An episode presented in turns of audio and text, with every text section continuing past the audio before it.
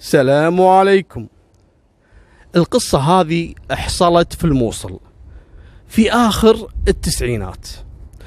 القصة في قمة الغرابة وشيء لا يمكن إنك تتوقعه. نهاية القصة شيء غريب. القصة هذه حصلت في آخر التسعينات. في واحد ينقال له صهيب. صهيب متزوج وعنده ولد. ولده صغير. تقريب الأربع سنوات. المهم يوم من الأيام كلم زوجته وقال لها جهزي نفسك أنا بروح أشتري أغراض ونبي نروح كشته. يعني نبي نروح يعني باللبناني بدنا نظهر يعني نروح آه، ناخذ فراش وناخذ الدوة ونشب النار والفحم ونشوي لحم وكذا. في أحد المزارع القريبة من الموصل تبعد تقريبا 15 كيلو. يسمونها الغابات وأهل الموصل يعرفونها. المهم فعلا قالت لا ما في مشكلة. راح بالسيارة إلى السوق في الموصل. فمر من قريب المحلات يسمونها محلات الصرافة. تحويل العملات وكذا. ويشوف أحد أصدقاء القدماء. يمكن صار له أكثر من عشر سنوات ما شافه. ينقال له حسين. يا هلا أبو علي شلونك؟ هلا بحسين هلا صديقي. وحسين هلا صهيب أنت وين؟ وين الدنيا فيك يا صهيب؟ من زمان مو شايفك. قال له والله هذه الدنيا عاد سبحان الله. انت شو أخبارك؟ طيب إن شاء الله. والله الحمد لله. من هالكلام. ها شلون أمورك؟ شلون دنياك؟ وين تشتغل؟ وين تروح؟ وين ترد؟ قال له والله صهيب أنا حالتي يعني تعبانة. يعني راس مالي بس هالسيارة هذه. أشتغل عليها وصل وكذا. وأبد ما في لا شغل والوضع شوي تعبان. انت يا حسين شلون امورك؟ شلون شغلك؟ قال آه أبشرك الحمد لله. أشتغل في السيارات وأورد سيارات وأجيب سيارات وهالأمور طيبة. وأنا الحين جاي من الصرافة. إيش عندك بالصرافة؟ قال حولت مبلغ من العملة العراقية إلى دولارات. الحمد لله. وهذه نتائج يعني أرباح البيع والشراء وفي صفقة قادمة والأمور طيبة يا رب لك الحمد ومن هالأمور. صهيب قاعد يطالع حسين ماسك كيس مبين هذه الدولارات. المبلغ كان 150 ألف دولار. طارت عيونه صهيب. المهم إيه ما شاء الله وكذا. وين رايح يا حسين؟ قال والله بمشي خلاص بروح البيت. انت وين رايح؟ قال والله أنا كنت بطلع بكشت يعني آه، في نزهة يعني أنا وزوجتي وولدي. لكن تدري شلون؟ ما دام شفتك بعد هالغيبة الطويلة هذه والله العظيم ما تروح. أنا عازمك. اتركنا من نمرتي والعيال وازعاج البيوت. امشي يبقى أنا عازمك. قال لا لا ما لا داعي. قال لا والله ما تروح. أنا ما صدقت على الله اشوفك. لا يا أخوي تعال. امشي الحين دام أنا مجهز الاغراض عشان الكشته والنزهه وكذا انت الحين موجود. امشي. قال تدري شلون؟ ما ابي اردك. وبعد واحد وده يستانس يروح يطلع بهالمزارع الحلوة وكذا والحدائق ويقعد يشوي. يعني جو حلو. قال تم. قال يلا. الحقني بسيارتك. صهيب يقول حق حسين الحقني بسيارتك وصهيب على سيارته. وين؟ قال لنا بنروح الغابات. 15 كيلو. قال له يلا حياك. وفعلا قال له بس انتظرني دقيقة دخل أحد المحلات واشترى الأغراض وكذا علشان اللحم اللحم والشوي والأمور هذه. وطلعوا من الموصل ووصلوا للغابات. يوم وصلوا كل واحد وقف سيارته وكذا. كان الوقت شوي يعني مبكر. الناس للحين العادة الغابات هذه والحدائق هذه يكون فيها عائلات وناس تشوي وناس قاعدة. في الوقت اللي وصلوا فيه كان وقت مبكر ما في أحد. قاعد يلتفت صهيب شاف الوضع أوكي قال خلنا قاعد هني قال تمام نزلوا. وينزل الأغراض يا هلا بحسين يا حياك الله استريح استريح قاعد قاعد أنا انزل الأغراض. إيش سوى صهيب؟ راح طلع سكين اشتراها من المحل بعد ما شاف حسين. علشان يعني يستخدمها في قص اللحم وحق الشوي. ويجيب السكين وحسين قاعد قاعد يرتب الأغراض وعلى طول ويسدد حق حسين ثلاث طعنات. الطعنة الثالثة من قوتها السكين نشب أو وصل للعظم. صارت ما تطلع السكين. خلاص. الرجال موات. فجأة بدون مقدمات. الرجال كان طامع بفلوس حسين اللي هي 150 ألف دولار. يوم شافه قال هذا مستحيل يعيش بعد. على طول راح لسيارته وخذ كيس الفلوس وخذ مفتاح سيارة حسين. وتركه على الأرض وركب سيارته وهرب. قال الحين شوي دقايق يموت. الرجال كان في روح ما مات. مصدوم. فجأة كذي بدون أي مقدمات ولا أي مشكلة سابقا بينه وبين هالشخص هذا. ويقول هذا صديق العمر وعايشين عمر مع بعض لكن الدنيا فرقتهم أكثر من عشر سنوات. فما يعرف الرجال. وهني دائما واحد يحذر من هالأمور. مرات أنت شخص تعرفه رجال ونعم وخوش رجال وفارقته أكثر من خمس عشر سنوات. صحيح انك كنت تحسن الظن فيه لكن تكون حذر. ما تدري الرجال حصل معاه شيء وتبدل. ما تدري الرجال ساءت أموره ساءت أخلاقه. لازم تكون حذر مع الشخص تعتبره كالغريب. لكن ما تخون. حرص ولا تخون. مالكم بالطويلة؟ صهيب خذ ال 150 ألف دولار وطار وقعد حسين المسكين يتلوى في الأرض. خلاص ناطر بس متى تطلع روحه. بالمصادفة أحد هالناس الفغارة اللي كحراس للمزارع ولل للحدائق الموجودة واحد غلبان على باب الله. فشاف سيارة واقفة الباب مفتوح وكأنه في واحد طايح على الأرض. المهم يقرب منه. ولا هذا حسين طايح بالأرض والسكين ناشبة في صدره. لا بالعظم. مو راضي حتى تطلع. لكن حسين خلاص موات. يوم شاف في روح وهذا مسكين يعني عليمي وكذا. على طول راح يبي ينقذه يحاول يساعده بأي طريقة يعني. سحب السكين من صدره وشاله حطه على كتفه. يوم حطه على كتفه هذا كله دم هالرجل هذا كذلك صار على ملابسه الدم والسكين بيده ويركض فيه متوجه للشارع العام. طبعا هالفغير هذا؟ لا سيارة ولا شيء. حتى يوم شاف سيارة حسين ما لقى فيها المفتاح. دور ملابسه ما لقى فيه أي شيء. هذاك صهيب يوم خذ ال 150 ألف دولار الظاهر خذ حتى محفظته وخذ المفتاح وخذ كل شيء منه ومشى. المهم فهالفغير هذا شايل حسين على كتفه وبيده السكين ويركض جهة الشارع. يحاول يشوف أي أحد يوقف له يسعف. هالفغير هذا؟ وفعلا أول ما وصل الشارع تقريبا 300 متر 400 متر ما هو بعيد. وينزل على الأرض ويقعد يأشر حق الناس وبيده سكين يأشر يأشر. رجال في روح.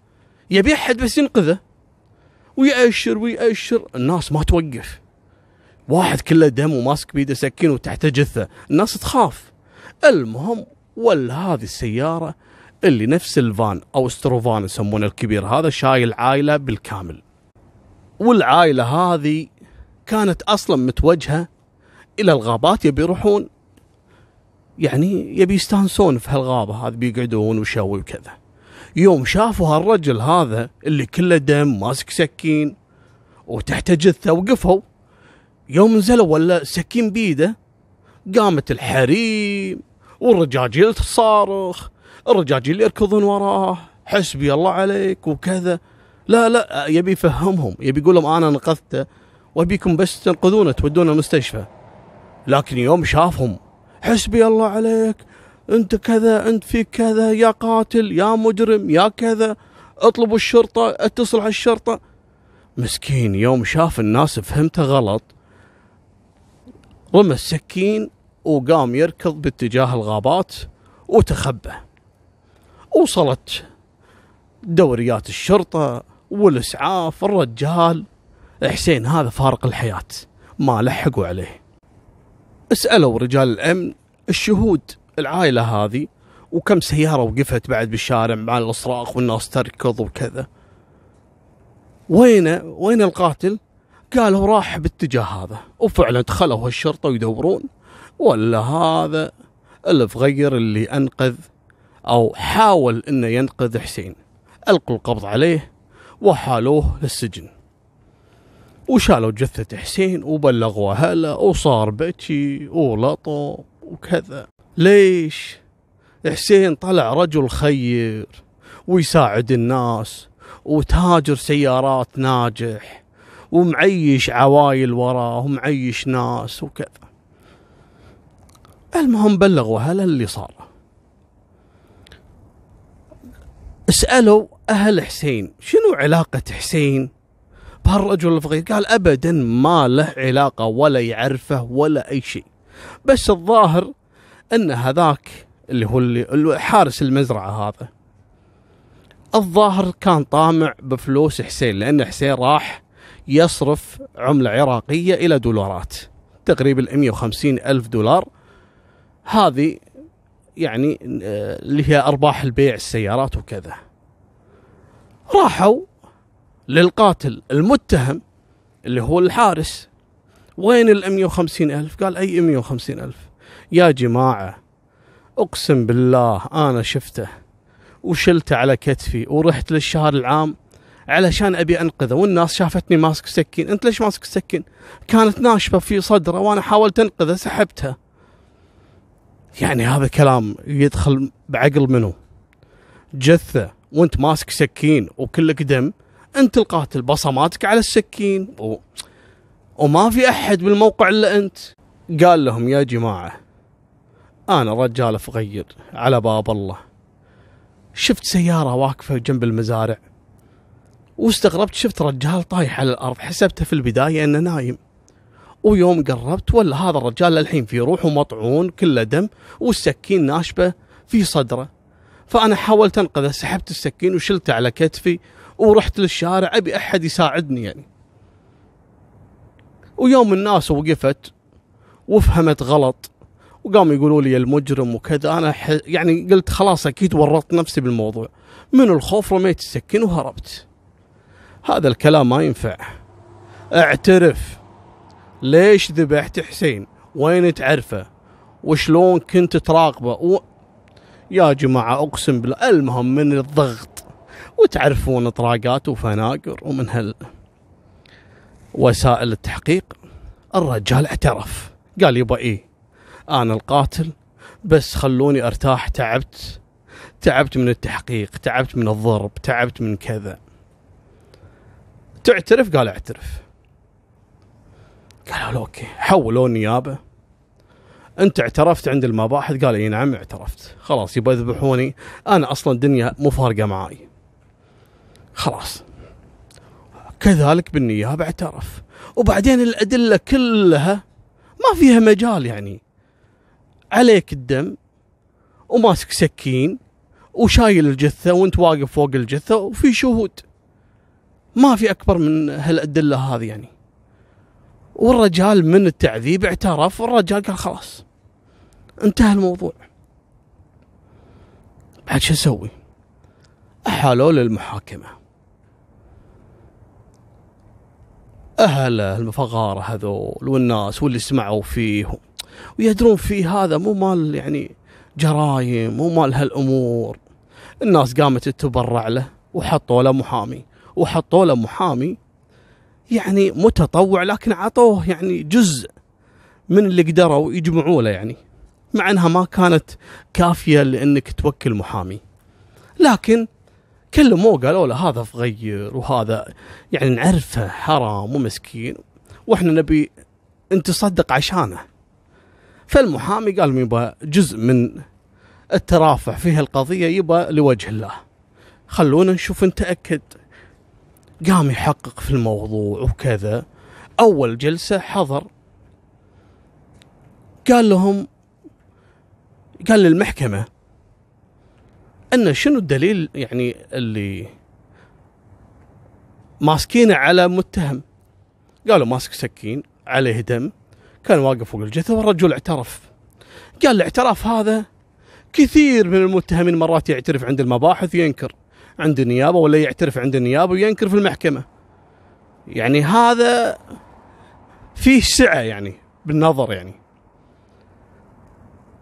أما الشهود أنا ودي أستجوب الشهود قالوا لا ما في مشكلة جيبوا الشهود.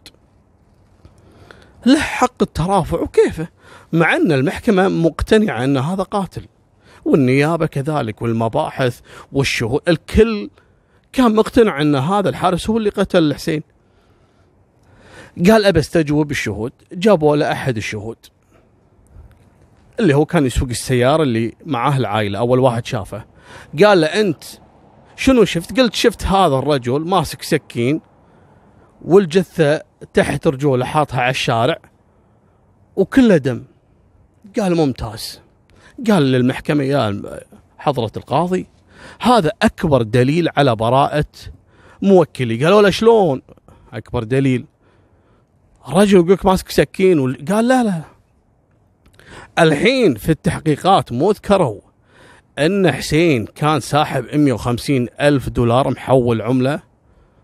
قالوا أي نعم. سأل الشاهد قال له شفت بإيده فلوس؟ قال لا. أكيد؟ قال لا أكيد. بس سكين والجثة. قالوا زين. في دليل ثاني على براءة موكلي. أن لو أن موكلي هو القاتل مثلا معقولة قاتل ماسك الجثة وماسك السكين بإيده وعلى الشارع. ليش كان واقف على الشارع أصلا؟ الرجل كان يبي أحد يوقف عشان يساعده ينقذون هالمسكين. وماسك سكين بيده القاتل مستحيل يمسك دليل الجريمة يعني قدام الناس. وأكبر دليل على أنه لما اتهموه خاف. لو إنه ما خاف كان من البداية أصلا ما يروح للشارع علشان الناس تشوفه وهو ماسك سكين والجثة تحته. المهم مالكم بالطويلة المحامي يقول اللي يقوله والدليل اللي عنده كيف عاد؟ وكل محامي شاطر. لكن ترجع بالنهاية إلى تقدير المحكمة تقدير النيابة الأدلة الجنائية المباحث الشهود. احكموا على الفغير هذا الحارس بالإعدام. وآخر درجة من درجات التقاضي اللي هي التمييز تم تأييد حكم الإعدام واعدموا الحارس وراح من كيسه الرجال بريء. الحين خلونا من الحارس والقضية. صهيب إيش سوى بالفلوس؟ أنتم تحسبون القصة هني انتهت؟ القصة إلى الآن ما بدت. سالفتنا كلها الحين عند صهيب أصلا. صهيب يوم خذ ال 150 ألف دولار. طار راح البيت. دخل البيت ومعاه الكيس مليان دولارات وتشوفه زوجته. قالت له ها ما تبينا نروح قال لا خلاص كنسلنا نروحه قالت له زين وشنو هالفلوس هذا اللي بيدك؟ يضحك. قال له إيش رايك؟ قالت شنو إيش يعني؟ قال إيش رايك بالفلوس؟ قالت والله خير وبركة. كم هذول؟ هذول مبين واجد يعني دولارات. قال هذه 150 ألف دولار. الله أكبر. من وين لك أنت؟ قال لا بعت مزرعتي. هو فعلا صهيب عنده مزرعة لكن مزرعته ما تسوى حتى 4000 دولار. بالكثير 4000 5000 دولار. والمرأة هذه تعرف ترى العالم يعرفون. مزرعتك يعني مثلا إذا تسوى مثلا 5000 دولار تقول 150 ألف دولار؟ مو معقولة. انصدمت قالت له معقولة مزرعتك 150 ألف دولار؟ قال لها آه، خلاص خلاص هو شافها بعد قامت تسأل وتحقق وما صدقت الرجال اخترع. قال لها قول سكتي ولا كلمة. خلاص انشبوا لا تفتحين عيون الناس علي باكر يحسدوني ومن هالكلام. سكر الموضوع تفهمين ولا لا؟ قالت له خلاص خلاص إيش فيك معصب يعني؟ بايع بيع 150 ألف دولار. ومزرعتك ما تسوى. وزعلان؟ إيش فيها؟ لا لا خلاص ما شغلانه وفعلا خبى الفلوس. وانتظر. ومرت الأيام والأشهر. وهذاك المسكين مثل ما سولفت لكم. لبست التهمة وراح المحكمة وانعدم الرجال. بعد فترة. بعد ما انعدم. بشهر شهر شوي. وتروح زوجة صهيب حق أحد العراس. وتعرفون الحريم؟ ما شاء الله. الأرشيف الوطني. كل الأخبار اللي بالدولة تلقاها عند الحريم. وفعلا قاعدوا يسولفون بالعرس الحريم وقاعد يسولفون مع زوجة صهيب. ها من هالسوالف وكذا واحد قام يخاف على نفسه يطلع بالشارع. من هالسوالف وتقول لها واحدة من الحريم قصة اللي قتل حسين وسرق منه 150 ألف دولار. قالت له شنو القصة؟ قالت ما سمعتي اللي ذبح أشهر تاجر سيارات في الموصل وداه عند الغابات وذبحه. طلع هذا حارس و... وطمع بالفلوس وذبحه مسكين وكذا بالسكين. وخذ منه 150 ألف دولار. قعدت شوي هي بس قالت له 150 ألف دولار. هني تذكرت ال 150 ألف دولار مالت صهيب. قالت له الكلام هذا وقت الجريمة متى كان؟ وتقول له لا وين؟ الحين صار الحين تقريب السنة أكثر من سنة باليوم الفلاني بالتاريخ الفلاني. وهذه تتذكر تقول لي والله كان نفس الوقت. يوم دخل صهيب معاه ال 150 ألف دولار. لكن هذه المرة شو تقول لها تقول لها يا بنت الحلال خلاص صادوه المجرم طلع حارس وفغير وكذا وحكموه واعترف الرجال واعدموه خلاص. بس المصيبة ما حصلوا عنده ال 150 ألف دولار. فتشوا فتشوا هلا فتشوا الرجال فغير ماني عارف وين خذ الفلوس من الرجال قبل لا يقتله. بس وين ودى الفلوس؟ إلى الآن ما حد يدري الحارس وين ودى الفلوس. هذه قامت توسوس زوجة صهيب. قالت بس تعرفون يعني الصورة مش مكتملة عندها؟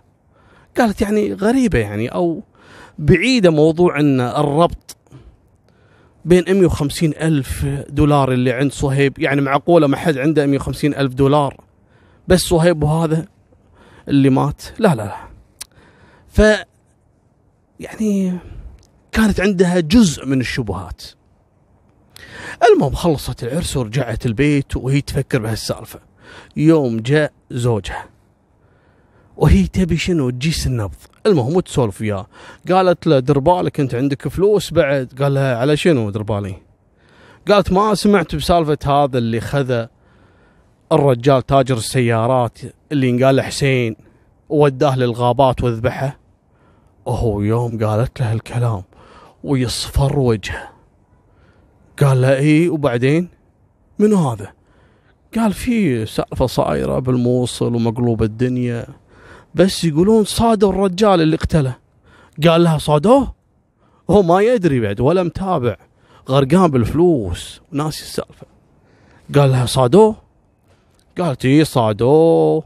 ويقولون اعترف ولا وبشرك بعد عدموه. جد؟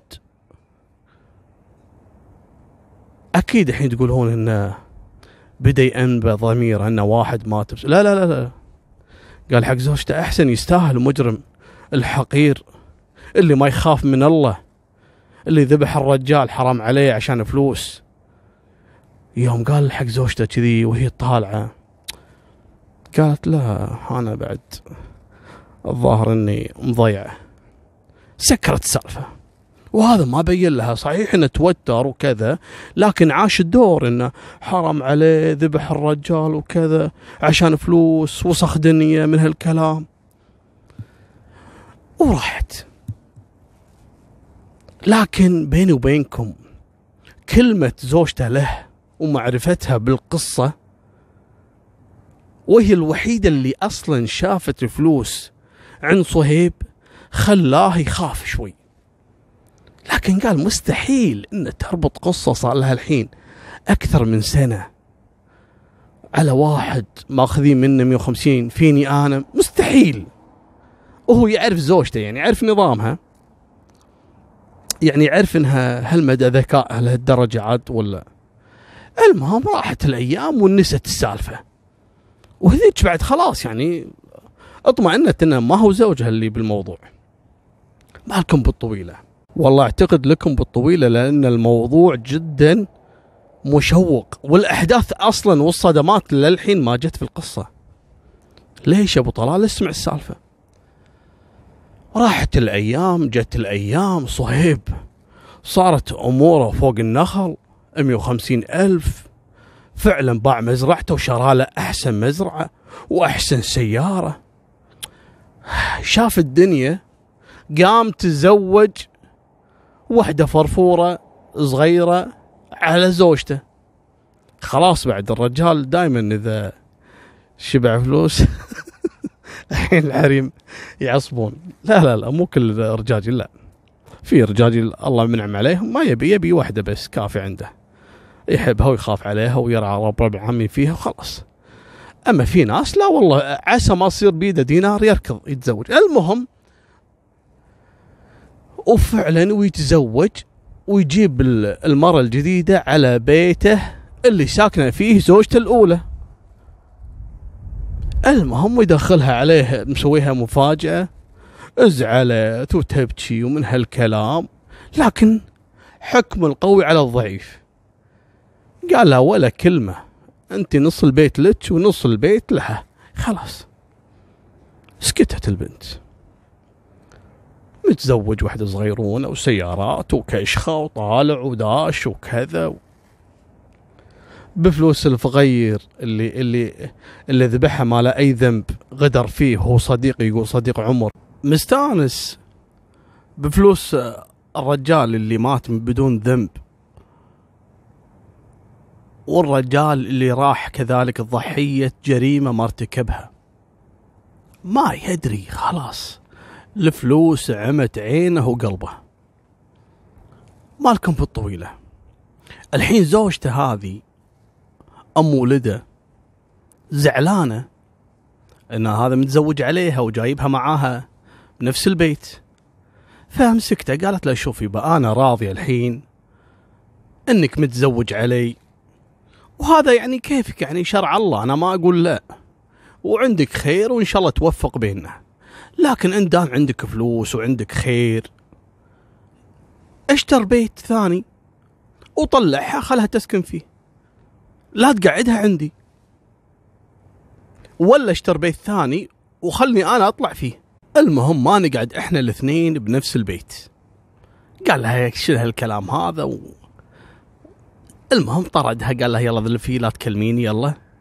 المهم وتحن عليه أول يوم قامت تسوي له مشاكل وكذا وهي تدري عنده فلوس.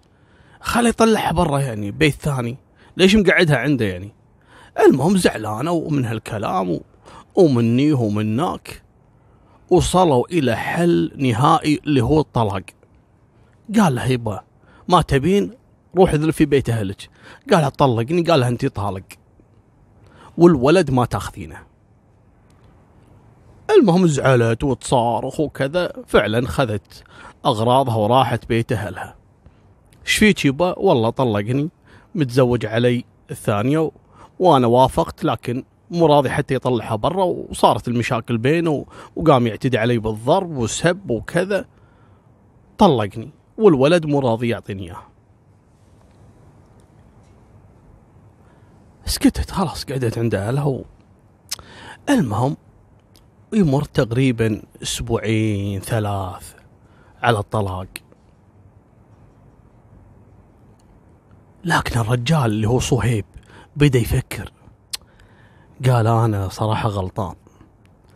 يعني هذه ام ولدي وعشرة عمر ومن هالكلام. لكن من ناحية ثانية قام يفكر تعال أنا صحيح إني غبي. شلون خليتها تروح؟ يعني كان خليتها شو المشكلة لو أشتري بيت ثاني لو أخليها لو كذا. المهم قام يتصل عليها على بيتهم يكلمها وكذا يحاول يراضيها والبنت بعد زعلانة تبي ولدها عنده. المهم قال له يبا يعني ما يخالف وأنا غلطان وأنا آسف وحقك علي. وتعالي خلينا نتفاهم أنا وياك. واللي تبين أنا حاضر. وإذا موضوع البيت هذا مقدور عليه والله عندي أنت تسوين زوجتي. هالجيكر اللي أنا متزوجها ثانية أنت أحلى منها وأنت يبي راضيها تعرفون؟ هذه يسمونها الكذبة الزوجية عشان يراضيها. فأقنعها شوي. قالها زين خلينا إحنا نتلاقى على الأقل. خلينا نتلاقى مكان نقعد نتفاهم يعني مو بالتليفون. فتعرفين المكان الفلاني نفس المطعم أو مقهى كذي. تعرفين المكان الفلاني؟ تعالي خلنا اقعد وياك أسولف وياك وكذا. وصدقيني ما أخليك تروحين إلا وأنت راضية. قالت له أكيد. قال لها أكيد. بس أبي منك طلب. لا تقولين لأهلك. بدون ما يدرون اهلك تعالي وأنا أجي أخذك بالسياره المكان الفلاني ونروح المطعم ونقعد وكذا. وإن شاء الله نتفاهم وترد الحياة طبيعية وكذا. واللي تآمرين فيه أنا حاضر. قالت لا خلاص تم.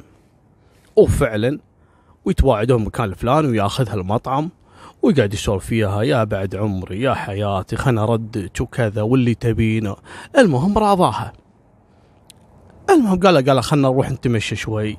ما دام تراضينا ورجعت المياه إلى مجاريها ولدك موجود ويبيك يبكي عليك دائما المرة حنت وقالت خلاص بعد. أحسن ما تقعد بيت أهلها وولدها بعيد عنها وكذا وزوجها بعد تأسف يعني خلاص. المهم وياخذها قال خل نروح نتمشى شوي بهالحدايق بهالكذا. ويوديها أحد الحدايق برا الموصل.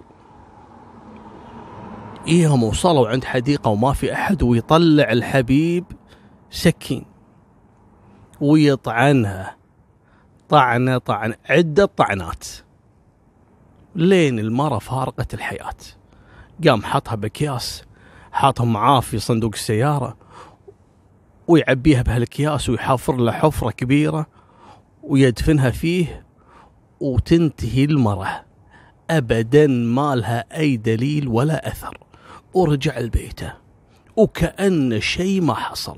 أهو اتصاله فيها ما كان على موضوع والله متندم وعشان ولده وعشرة عمر هذا كله كلام فاضي طلع.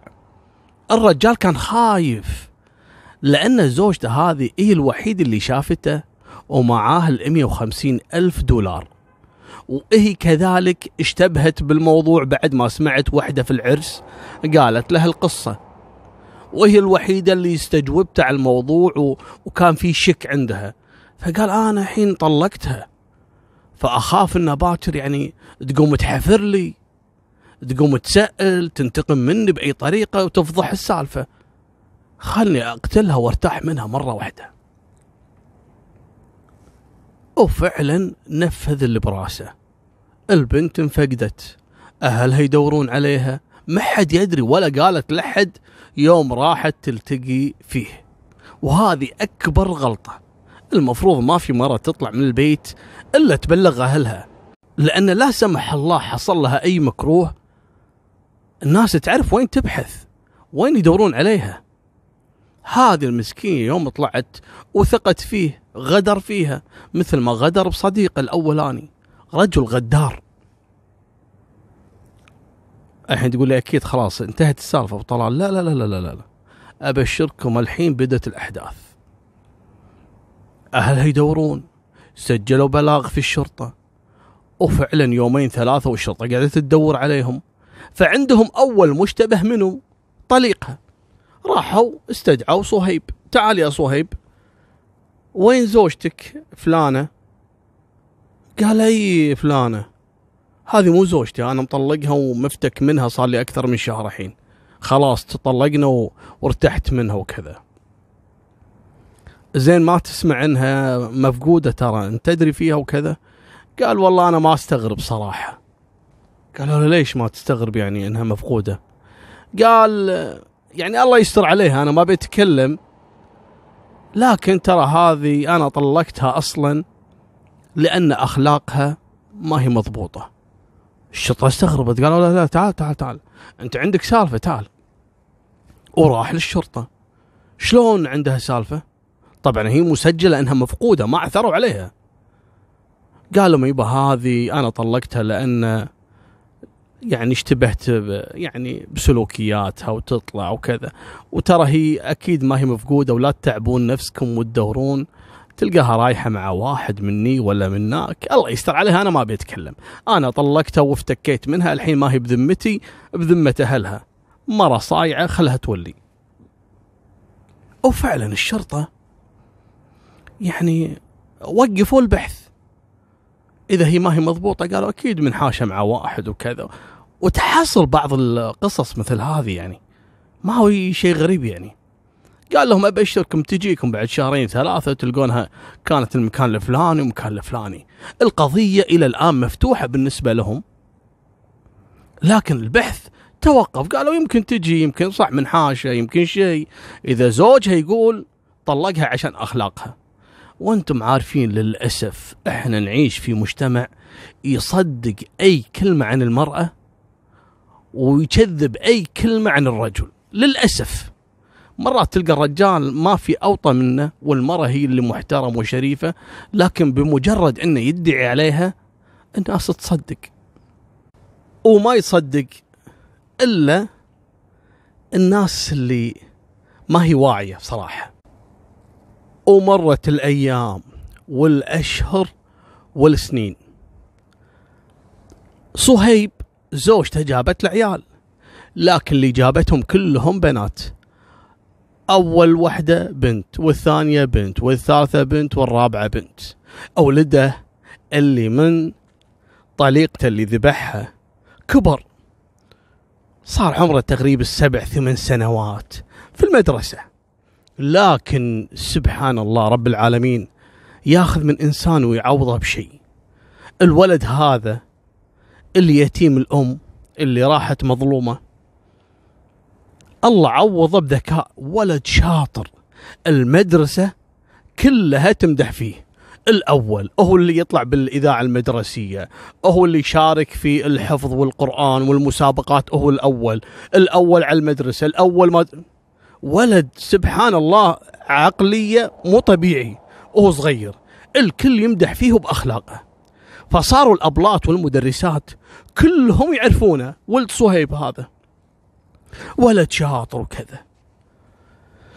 المهم من كثر ما صهيب كان يفتخر بولده وكل يوم الثاني طالبين المدرسة ويكرمون الولد وكذا كل ما يدخل البيت يعاير زوجته الجديدة هذه أم البنات. شفتي ولدي صهيب؟ كل يوم الثاني المدرسة مكرمينه كل يوم الثاني جايب شهادة متفوق كل يوم الثاني كذا. أولدي ولدي وكذا وشاطر ومن هالأمور. والولد فعلا أخلاق والشارع كلهم يعرفونه ولد شاطر وحبوب ومؤدب. فذيك قامت تحقد. ما عندها إلا بنات. حتى البنات يوم دخلوا أول أيامهم في المدرسة يعني حتى تعبانين لا في الروضة ولا في كذا. فقامت تتضايق تشوف الولد هذا وهي كلها بنات احقدت عليه. يعني قام يزيد عنده الغل والحقد على ولد صهيب. وفعلا يوم الأيام صهيب قال له أنا رايح البغداد عندي شغل. قام يتاجر الحبيب. قالت له الله يسهل عليك. وهي متعودة كل يوم الصبح تقوم تلبس بناتها اللي يروح حضانة يروح الروضة. ولد صهيب يروح المدرسة. تجهز لهم ملابسهم وشنطتهم وكتبهم من هالأمور هذه. لكن الليلة اللي سبقت الصبح. علشان قبل لا يقعدون يروحون المدارس. وتدخل هذه زوجة صهيب إلى غرفة الولد. أبو ثمان سنوات هذا تسع سنوات تقريبا. وهو نايم. وتنط عليه وهو نايم وتحط إيدينها برقبته وتخنقه. وتخنق الولد صحة ولا هذه مرت أبوه ماسكته من رقبته مسكين ينازع الحياة.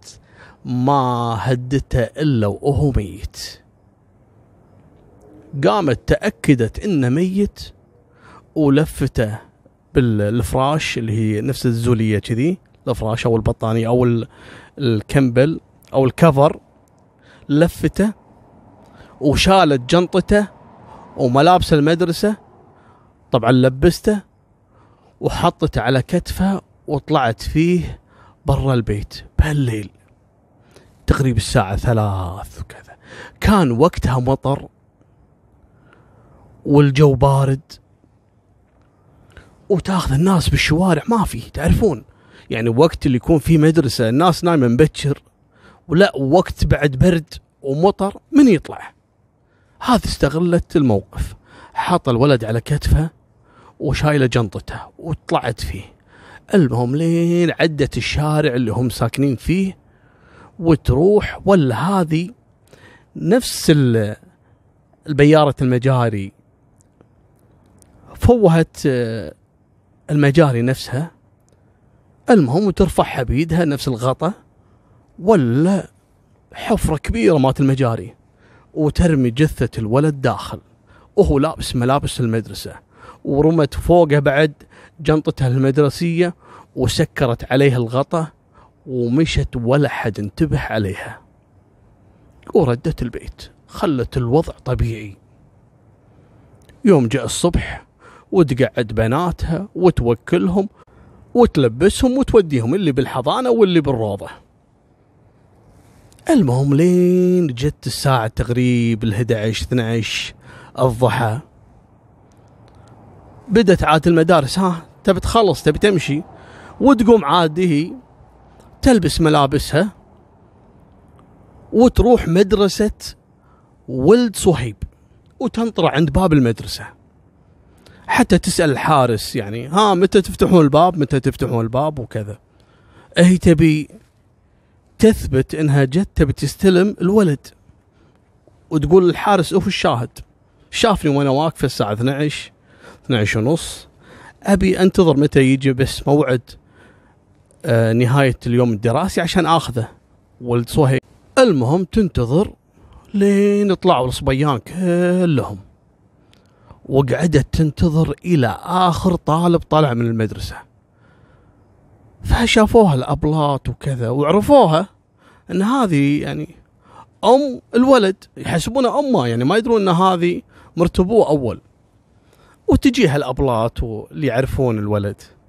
هلا شلونك شو أخبارك غريبه أنت ليش جاية؟ وبعدين تعالي وين الولد؟ غريبة أول مرة يغيب. قالت شنو غايب؟ إيش قاعد تقولين؟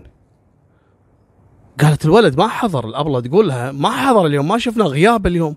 غريبة ليش؟ ترى ولد متفوق وكذا.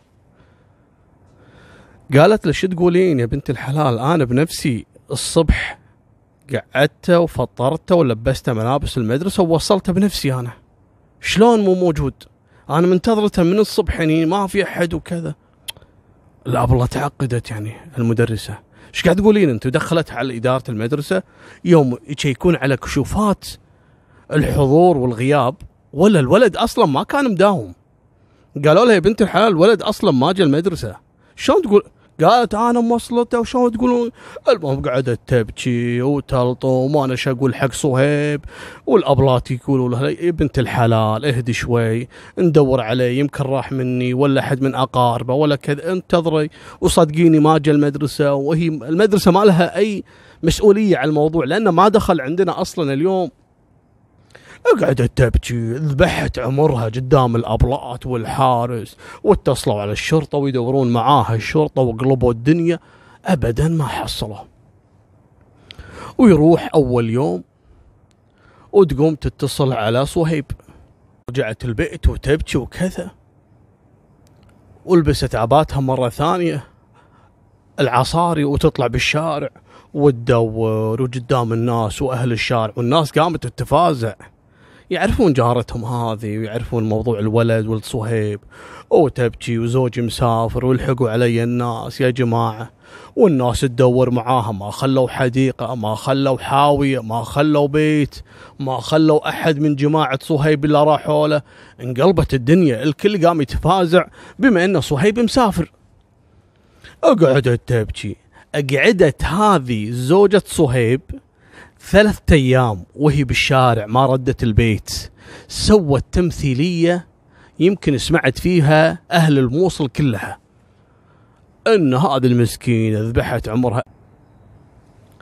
لين جاء صهيب البيت. يوم دخل البيت ولا بنات الصغار. وين أمكم قالت أمي آخر الشارع هناك واقفة عند المكان الفلاني. تبكي وتصيح صار لها ثلاثة أيام ما جت البيت. شنو؟ ويطير يروح هناك. ولا هذه زوجته تلطم وشعرها طالع وتراب وذابحة نفسها ذبح. قال إيش فيك؟ قالت ولدك ضايع صار له ثلاثة أيام وقلبنا الدنيا ما حصلته. ومن هالكلام. المهم صهيب بعد قام يدور وياها وكذا ويبكي وحزين على ولده وانقلبت الدنيا والناس تتفازع. أبد ما حصلوا شيء. الفترة هذه كان وقت شتاء كل يوم والثاني جايهم مطر. كل يوم والثاني. المهم عدى على فقدان الولد أربعة أيام. اليوم الرابع صهيب بالبيت ينتظر الشرطة تشوف تدور له ولده يعني. كل شوي متصلين عليه كل شوي كذا. وتمطر عليهم في اليوم الرابع مطرة قوية. يوم طفحت تكرمون المجاري. يوم طفحت والناس خاست وريحة. الناس تأذوا اللي في الشارع قاموا اتصلوا على البلدية. اللي ماسكين موضوع المجاري قالوا هذه المجاري صار لها الحين ثلاثة أيام طافحة علينا. عسى ما تمطر شوي إلا تطلع ريحة تذبحنا. المهم جابوا سيارات الطوارئ هذه مالت البلدية. يفتحون البيارة هذه مالت تكرم المجاري. وتنكر تعرفون اللي يسحب آه، المجاري. ويسحب يسحب يسحب يسحب. يوم نزلت عن المتر أقل من متر وتبين مثل الشنطة كذي. فالعمال استغربوا قال من اللي راميها الشنطة هني هذه؟ المهم سحبوها طلعوها برا وكملوا سحب. يوم سحبوا كل اللي فيها من ماي. نزل العامل يبي يشوف شنو الشيء اللي مسكر هالمجاري هذه مسكرها شنو؟ ولا هذه جثة الولد محشورة بأحد المجاري من داخل البيارة. وبلغ على طول سحبوا الجثة طلعوها برا ولما شافوا الشنطة فيها كتب ولا هذا فلان صهيب كذا كذا هذا ولد صهيب. الشرطة بلغت صهيب يا صهيب تعال يبا ترى لقينا ولدك ولدك متوفي وفي أحد راميه داخل المجاري. المهم قاعد يبكي ما عنده إلا الولد وهذيك زوجته تبكي وكذا. العالم يعني التمت عليه قعدوا أربع خمسة أيام يدورون معاه. الكل عرف بالقصة. رجال الأمن بدوا يحققون منو له هدف بقتل هالولد هذا. ليش؟ فاستدعوا اللي هي أمه يحسبونها أمه يعني. اللي هي زوجة أبوه. تعالي. وين شفتي آخر مرة؟ قالت أنا لبسته ووديته لي باب المدرسة. وبعدين قالت لي الأبلة إنه ما حضر وانفقد. وبعدين لقينا ما أنا قعدت. قالوا اي ندري ندري فيك أنت. قعدتي ثلاثة أيام بالمطر بالحاطك بالويل وأنت تدورين الله يعينك. قال ما يخالف الله يعوضك إن شاء الله وتصبري ما يخالف. وهذا قضاء وقدر. المهم راحت. استدعوا صهيب. تعال يا صهيب. يا صهيب منو له علاقة بقتل ولدك؟ أنت عندك ثار عندك شيء في أحد حاقد عليك؟ بعد معروف أن صهيب أصلا كان مسافر يعني حتى بعيد عن الشبهة. قال والله أنا ما أدري أنا مالي عداوة وأنا إنسان طيب وابدا ما عندي مشاكل مع أحد ما أدري. أثناء التحقيق تعرفون رجال الأمن يعني بعد هم عندهم جانب إنساني يحققوا مع أب وأم الولد. يراعون نفسيتهم شوية يعني. فقالوا حق صهيب خلاص انت روح وإحنا أكيد راح نوصل للقاتل. خصوصا إن بعد ما عرفوا إن الولد لما مات مات اختناق يعني. قبل أصلا لا يرمى في الجثة هذا اللي كشفها الطب الشرعي.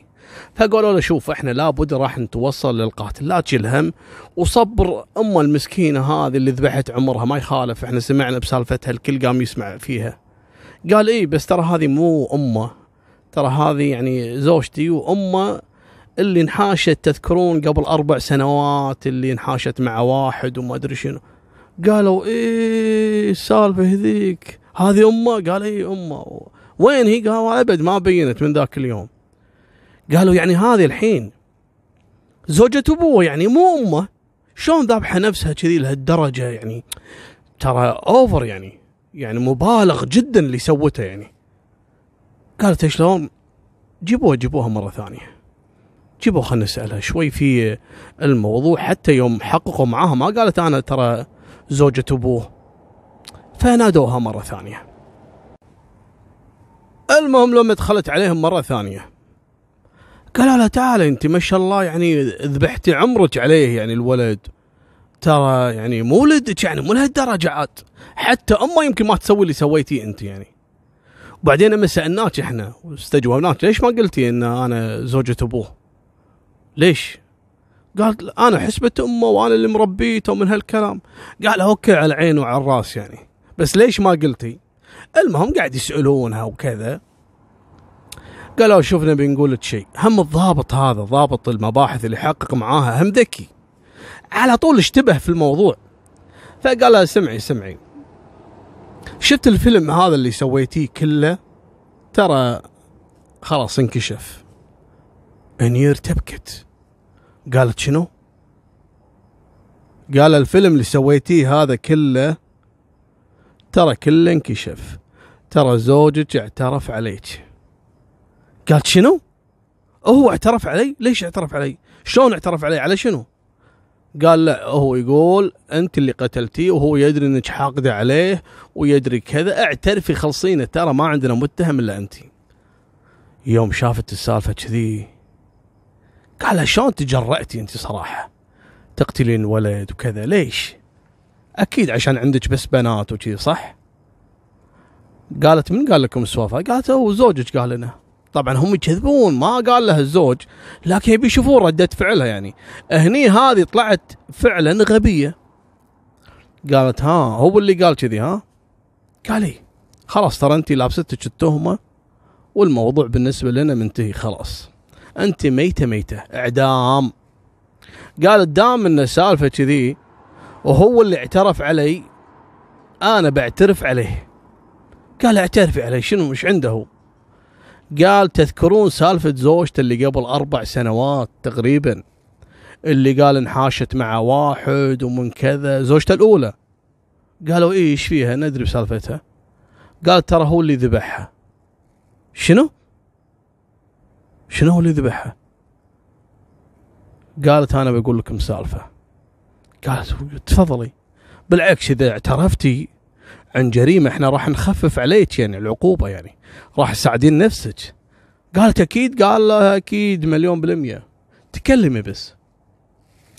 قالت قبل أربع سنوات يوم فقدت زوجته الأولى هو اتصل عليها. اتصل عليها من البيت عشان يقنعها انه يبي يشوفها وكذا. البيت في خط أنا بفهمكم نقطة حق اللي ما لحق على خطوط البيوت القديمة. الحين سبه الموبايلات يمكن نسيتوا قبل إذا عندك خط في البيت خط واحد في البيت تحط لك تليفون مثلا في الديوانية وتليفون في الصالة وتليفون في غرفة النوم على خط واحد. فإذا واحد اتصل مثلا من الديوانية وفي شخص ثاني يعني أبوك مثلا وأنت قاعد تسولف تغازل تحرش بالناس بالديوانية وأبوك بالصالة رفع السماعة اللي في الصالة يسمعك وأنت تسولف مع الطرف الثاني. وهذه حصلت كثير. حق الزقنبيه القدم يعرفون السالفه فهذا صهيب لما كلم زوجته كان يكلمها من التليفون. قامت زوجته الثانية تسمع من التليفون اللي في غرفة النوم. فسمعته وهو يكلم زوجته الأولى يقول لها أنا آسف وحقك علي وأنت أحلى من زوجتي الجيكره اللي خذيتها ومن هالكلام. هذه حقدت. وقالت يعني شو أسوي بعد؟ زوجته الأولى يبي يردها يعني شو أسوي له؟ المهم وراح خلص جريمته وانتقم منها لما كان يستدرجها ورجع. وبعد فترة سمعت إنها مفقودة ومر عليها سنين. فقالت يبا هي لا هي مفقودة ولا شيء هو اللي راح وذبحها وما حد يدري. اي سمعته وهو يقول لها حتى لا تقولي لأهلك وتعالي المكان الفلاني وأنا آخذك. وحتى لما سالوا الناس قال لا يبا لا شفتها ولا أعرفها ومن زمان مطلقة وهي منحاشه مع واحد. وهذا الكلام كله كذب. وهي تدري إن شريكتها هذه اللي ماتت شريفة عفيفة أشرف من صهيب. فعرفت السالفة قالت يبا ترى هو اللي قاتلها. قالوا لها حلو حلو الليلة راح يكون إنجاز في كشف القضايا المجهولة. خلوها على صوب. نادوا صهيب. حالات أقطع القصة ما أكملها لكم الحين لأن الأحداث أكشن اللي حصلت بعدين. نادوا صهيب. هلا بصهيب يا هلا يا تعال هياك هياك حبيبي. صهيب تعال بنسلك سؤال. ترى على فكرة ولدك اللي ذبحته زوجتك. شنو؟ اي نعم ذبحته زوجتك وهي اللي خنقته وقطتها في المجاري وكذا وحقدت عليك ومن هالكلام. حسبي الله عليها ويبكي المهم قالوا لها إيه لحظة لحظة قبل لا تبكي صهيب. زوجتك الأولى وين؟ قال يا أخوي فكونا منها الله يلعنها ذيك من حاشت لي مع واحد حسبي الله عليها قال والله حسبي الله عليك أنت يا حقير. أنت اللي قتلتها. أنا قتلتها قال إي نعم أنت اللي قتلتها. لا الكلام هذا مو صحيح. قالوا دخلوا عليه امرته دخلوا عليه. قالوا لها قولي لا شنو سمعت؟ قالت له أنت يا حقير اللي اتصلت عليها واستدرجتها وكذا وكذا ويوم اختفت أنت اللي ذبحتها. هني انهار صهيب. ولده مات وانكشفت جريمته. المهم اعترف. قال إي نعم. وين وديت الجثة يا يا حقير؟ قال المكان الفلاني حفروا ولا برا الموصل ولا هذه جثة المرأة المسكينة مدفونة وطلعوها وهني لبس التهمة صح. انسجنت زوجته والسجن هو. احكموا عليه في الإعدام وزوجته حكموا عليها في المؤبد على قضية الولد. المهم ليش ما ذبحوها؟ عاد أنا إيش دراني. المهم الحين صهيب يوم حكموا عليه بالإعدام وخلاص. أول درجة ثاني درجة والدرجة الأخيرة اللي هي التمييز وأيدوا حكم الإعدام. خلاص شاف الموت. قبل لا ينعدم قال بقول لكم شغلة. أنا ميت ميت ببري ذمتي. شو تبري ذمتك بعد؟ قال تذكرون حسين قصته هذا اللي عنده 150 ألف دولار تاجر السيارات. قالوا إيش فيه؟ هذا اللي ذبحه حارس الغابة ما حارس الحديقة. وحكمتوا عليه بالإعدام ومات. ترى هذاك بريء واللي ذبح حسين أنا وأنا اللي خذيت 150 ألف دولار منه واشتريت فيهم كذا والرجال هذاك بريء ما له ذنب. الله أكبر. المهم قالوا له يبا بعد خلاص مقصوب مقصوب. المهم ويعدمون صهيب ويحذفون زوجته هذه في المركز وعياله خذوهم أقاربه يربونهم. وهني انتهت سالفة الليلة. فعلا البر لا يبلى والذنب لا ينسى والديان لا يموت. هذه نهاية سالفتنا وفمان الله مع السلامة.